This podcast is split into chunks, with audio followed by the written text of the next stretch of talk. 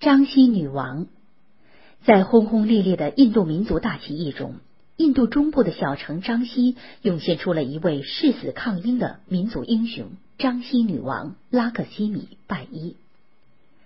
拉克西米拜伊小时候练就了一身好武艺，七岁就学会了骑马。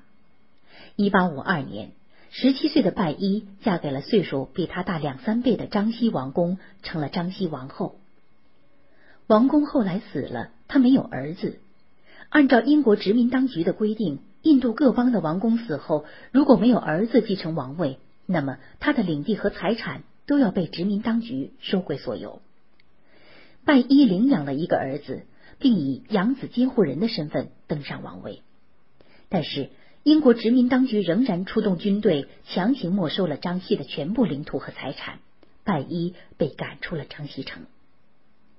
性格刚烈的拜伊当着英国官员的面愤怒的说道：“我绝不会放弃我的张西，谁敢占领张西，就让他来试试。”一八五七年五月，印度民族大起义爆发，起义的烈火燃遍了全国各地。张西人民在拜伊的率领下，也向殖民者发起了进攻。六月四日，他指挥起义军占领了军火库，打死了张西的英军最高指挥官邓洛普。最后收复了张西。七月八日，张西城人山人海，洋溢着节日般的欢乐。拜伊在万众欢呼声中重登王位。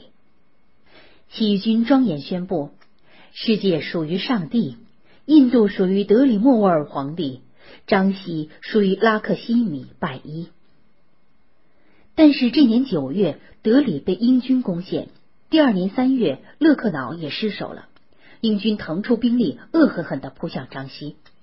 张西女王得到情报，预先在城中储存了粮食，在城墙上修筑了工事，架起大炮，做好了迎击侵略军的准备。一八五八年三月二十五日，英军开始进攻张西城，女王亲临前线指挥，她一声令下，一发发炮弹愤怒地射向英军阵地，炸得英军鬼哭狼嚎。可是英军的炮火也越来越猛烈，起义军的伤亡惨重。但在女王的指挥下，战士们个个奋不顾身，殊死作战。连续多天，张锡成岿然不动。由于叛徒的出卖，四月四号，英军集中炮火，猛轰防守薄弱的南门，终于将南门炸开了一道缺口。面对着潮水般杀进城来的英军，女王挥舞钢刀，亲自带着一千名战士冲了上去，与敌军展开了白刃战。双方正杀得难分难解，北门也陷落了，起义军寡不敌众，只好撤出了张西。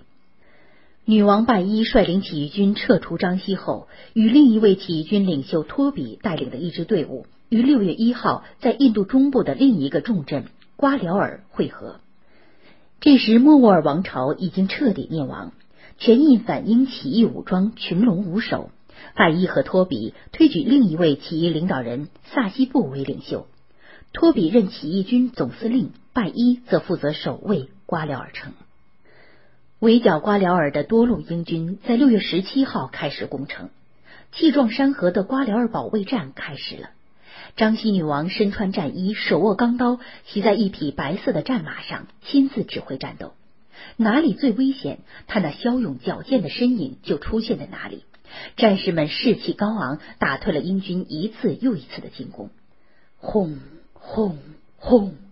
英军连续不断的炮击，到底将城墙轰开了一个大口子。成群的英军冲了进来，跟我上，攻击敌人炮兵阵地。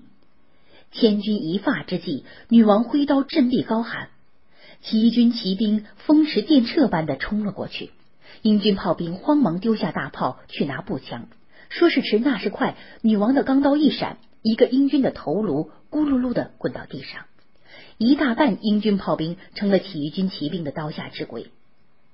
就在拜伊杀散敌人炮兵，重新集合队伍时，英军从四面八方围了上来，女王果断的举起战刀。冲出去，快！起义军奋力突出重围。突然，一名英军军官认出了骑在白马上的白衣，便发疯般的喊道：“她就是张西女王，快活捉她！”女王身边的英军越围越多，但她毫无惧色，左砍右劈，永不可挡。忽然，他觉得头部被什么东西重重的撞了一下，顿时血流满面。原来，一个英军骑兵从女王的侧面挥刀猛劈，将女王的左眼都劈掉了。